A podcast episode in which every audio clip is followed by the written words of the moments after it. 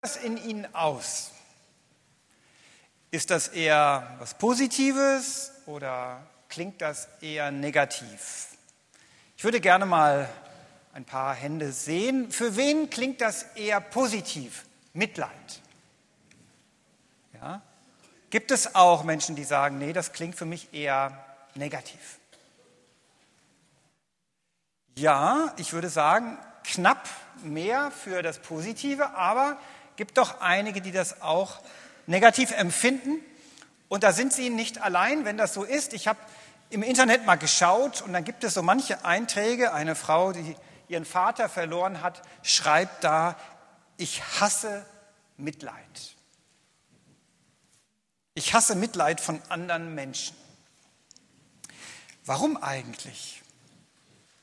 Ich vermute, es liegt daran, dass man sich irgendwie klein gemacht fühlt, dass jemand anders von oben herab Mitleid zeigt und man selber sich klein fühlt, weit unten. Die Frage ist, muss das denn so sein? Bei Mitleid und in der Geschichte, die wir heute gehört haben, sehen wir, es fängt alles mit dem Mitleid an. Die Leute sitzen nun schon drei Tage lang und hören Jesus zu. Manche von ihnen kommen von sehr weit her. Es sind vermutlich Heiden, die auf einer ganz, wo ganz anders gewohnt haben, aber in ihrem Dorf ist Jesus ihnen begegnet und sie sind hinterher gelaufen, um bei ihm zu sein, um ihm zuzuhören und nun sind sie weit weg von zu Hause. Drei Tage sitzen sie da und hören zu. Ich finde, sie haben es richtig gut. Zehn Minuten ist ja nichts drei Tage zuhören, das ist mal eine Leistung, aber Jesus ist halt auch eine andere Nummer, ist mir völlig klar. Die Leute haben Hunger, sie sind müde, sie sind weit weg von zu Hause und Jesus geht das nahe. Er sieht, sie sind am Ende, sie sind erschöpft und den Weg nach Hause schaffen sie wohl kaum in diesem Zustand. Es geht ihm nahe, es geht ihm an die Nieren, er spürt es in den Eingeweiden. All das klingt in dem Wort mit, was hier gebraucht wird. Er leidet mit, es tut ihm weh, es trifft ihn im Innersten. Und dieses Wort kommt häufiger in der Bibel vor, um zu erzählen, wie es Jesus geht angesichts der Situation von Menschen. Wie nahe geht ihnen eigentlich die Not anderer Menschen? Wie sehr lasse ich mich berühren von der Situation eines anderen Menschen so sehr, dass es mir richtig wehtut? Oder bin ich ganz gut darin, die Not anderer draußen zu lassen, nicht dran zu lassen, weil wir wissen, wenn wir das nämlich erst einmal tun, macht das was mit uns. Wir ahnen, dass es dann vielleicht wehtun könnte. Wir spüren, dass wir dann vielleicht nicht einfach so weitermachen könnten wie bisher. Für Jesus ist das Mitgefühl, das Mitleiden, die Solidarität mit der Not anderer Menschen die Grundlage für das, was er tut. Und das kommt nicht von oben herab, sondern das kommt auf Augenhöhe. Ich vermute, dass manche Regierungschefs der EU, wenn sie mal ein Flüchtlingslager in Libyen hautnah erlebt hätten, so eine Exkursion dahin machen würden, manches in der Politik sähe anders aus. Und ich vermute, dass wir selbst, wenn wir die Not in einigen Teilen der Welt sehen würden, in Asien, in manchen Teilen Afrikas oder auch Südamerika, wir würden anders über Welthandel denken und vielleicht auch anders konsumieren. Aber zum Glück, zum Glück ist das alles sehr weit weg. Auch die Jünger sind zunächst ziemlich unberührt. Klar, es ist ein Problem, dass die Leute nicht genug zu essen haben, ist wirklich dumm gelaufen. Immerhin, was sie nicht sagen, ist, Jesus, du redest zu lang. Hättest du mal dran denken können. Das sagen sie nicht. Aber es ist für sie völlig klar, es ist jetzt nicht unser Problem. Das Problem ist aber, dass Jesus dann eine Frage stellt, die alles verändert. Er sagt nämlich, wie viel Brote habt ihr? Du, was hast du? Und damit sind alle anderen Fragen wie, wie kann man den Hunger in der Welt lösen, wie kann man Menschen in Not helfen, keine theoretischen Fragen mehr, sondern plötzlich bin ich mittendrin. Sind Sie mittendrin und du? Was hast du denn, was du teilen könntest? Es fängt in den Eingeweiden an. Der zweite Schritt, reich beschenkt. Das Erste, was die Jünger feststellen, ist, dass sie nur sieben Brote haben. Und selbst für die Leute, die wenig Kopf rechnen können, ist das relativ klar, dass es nicht reicht für 4000 Menschen. Es reicht nicht. Es reicht nicht. Ein Satz, den wir eigentlich ständig hören, in der Werbung, aber auch sonst. Es reicht nicht, mit dem alten Auto weiterzufahren wie bisher.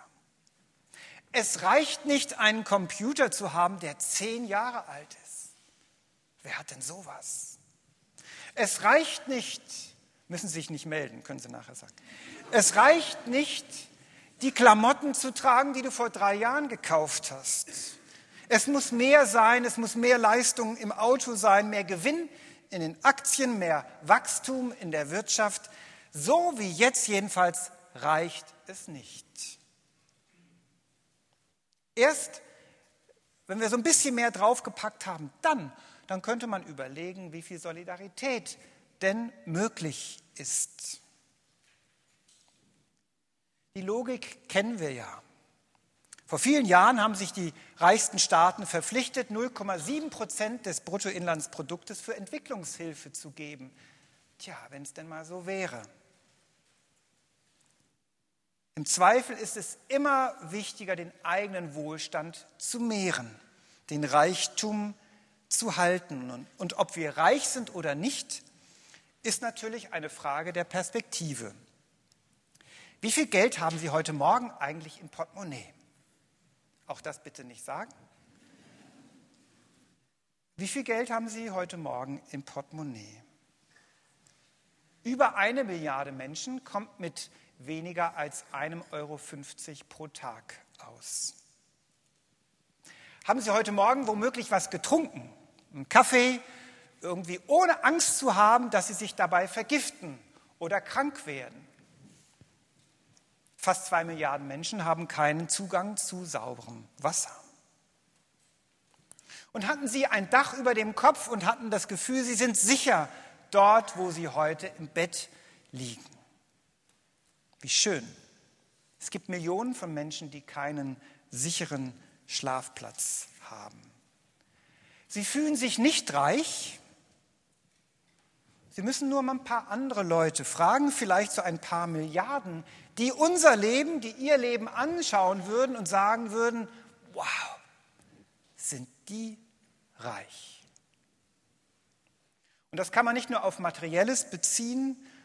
Ich denke, es gibt viel Grund, Danke zu sagen. Danke zu sagen, ich bin reich, beschenkt. Wir haben es vorhin gesungen mit den Kindern.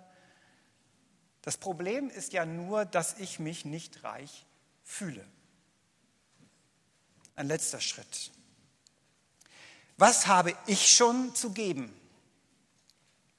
Und es geht nicht nur um Geld, sondern es geht um Fähigkeiten, es geht um Zeit, es geht um Begabungen, es geht einfach um mich selbst. Und oft haben wir das Gefühl, es ist wenig. Es ist wenig, was ich geben könnte. Es gibt bestimmt mehr Menschen, andere Menschen, die mehr haben, die mehr teilen könnten. Und überhaupt, wo sollten wir überhaupt anfangen? Es ist ja nur ein Tropfen auf den heißen Stein. Es gibt echt gute Ausreden, gute Gründe. Manchmal sind es wirklich Ausreden, die wir vorschieben, aber manchmal fühlen wir wirklich, dass wir so wenig zu geben hätten. Wir fühlen uns wirklich schwach und sind überzeugt, dass wir nur ganz wenig einbringen können.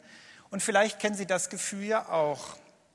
Vielleicht sogar als Erzieher, Erzieherin in der Kita, da gibt es sicherlich Zeiten, in denen man das Gefühl hat, mein Körper macht nicht so mit, ich bin im Moment nicht gut drauf, ich habe nichts zu geben, keine Kraft, keine Gedanken für die Kinder. Und doch, und doch kann Gott aus dem ganz Kleinen etwas ganz Kostbares machen, wenn wir es denn geben.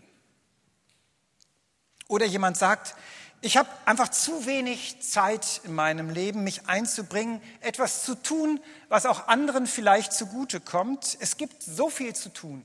Oh ja. Aber vielleicht sind es ja nur sieben Brote, also sieben Stunden im Jahr, im Monat, die ich einbringen könnte. Was könnte daraus entstehen? Oder jemand sagt, ich habe zu wenig Bezug zum Nachbarn, der gerade seine Frau verloren hat und nun vereinsamt. Ich habe zu wenig Bezug. Es gibt bestimmt Menschen, die sind viel näher dran. Die sind viel näher dran, die haben bestimmt bessere, hilfreichere Worte, die sie geben könnten. Was, wenn ich der Nächste bin für diesen Menschen? Wenn dieser geringe Bezug, den ich habe, reicht. Was könnte Gott daraus machen? Wir haben selbst zu wenig. Ich muss selbst sehen, wo ich bleibe. Diese Sätze gehen uns sehr leicht über die Lippen. Und ich lade Sie ein, heute einmal darüber nachzudenken und zu überlegen, wie reich bin ich beschenkt. In der Geschichte heißt es dann, Jesus nahm die sieben Brote, dankte, brach sie, gab sie seinen Jüngern, damit sie sie austeilten. Ich bin mir relativ sicher, Sie haben diesen Satz irgendwo schon mal gehört. So ein bisschen ähnlich. Das klingt, das klingt nach Abendmahl. Er nahm die Brote, dankte, brach sie, gab sie seinen Jüngern, damit sie sie austeilten. Genau das tun wir, wenn wir Abendmahl feiern. Wir sammeln ein Geld, aber auch Brot und Wein. Wir bringen alles nach vorne auf den Altar und erleben, dass Gott etwas daraus macht. Für uns, aber auch für andere, für viele andere. Und das Abendmahl ist ein Zeichen dafür, dass Gott wandelt, was wir bringen. Uns, aber auch das, was wir mitbringen, dass etwas Kostbares daraus entsteht, das viele, viele Leute satt macht, in ganz unterschiedlicher Weise. Wir erleben im Abendmahl, dass Jesus aus etwas Kleinem etwas Großes machen kann, dass es nicht darauf ankommt, wie viel wir haben, sondern was wir geben. Der Anfang, und damit komme ich zum Schluss, der Anfang von allem ist aber der, dass ich mich berühren lasse dass ich mich treffen lasse in meinen Eingeweiden, dass ich es so an mich ranlasse, dass es etwas mit mir macht. Und manchmal ist das eine Entscheidung zu sagen, ich will, dass es was mit mir macht. Ich klicke das jetzt nicht weg. Ich gehe nicht weiter. Ich mache jetzt mal nicht die Ohren zu. Und dann geht es irgendwann nicht mehr um die Frage, was kann ich denn bekommen, wie kann ich mehr bekommen, sondern was kann ich geben. Und vielleicht ist das für Sie ja der nächste Schritt, mal zu überlegen, was kann ich geben? Denn reich beschenkt sind wir allemal.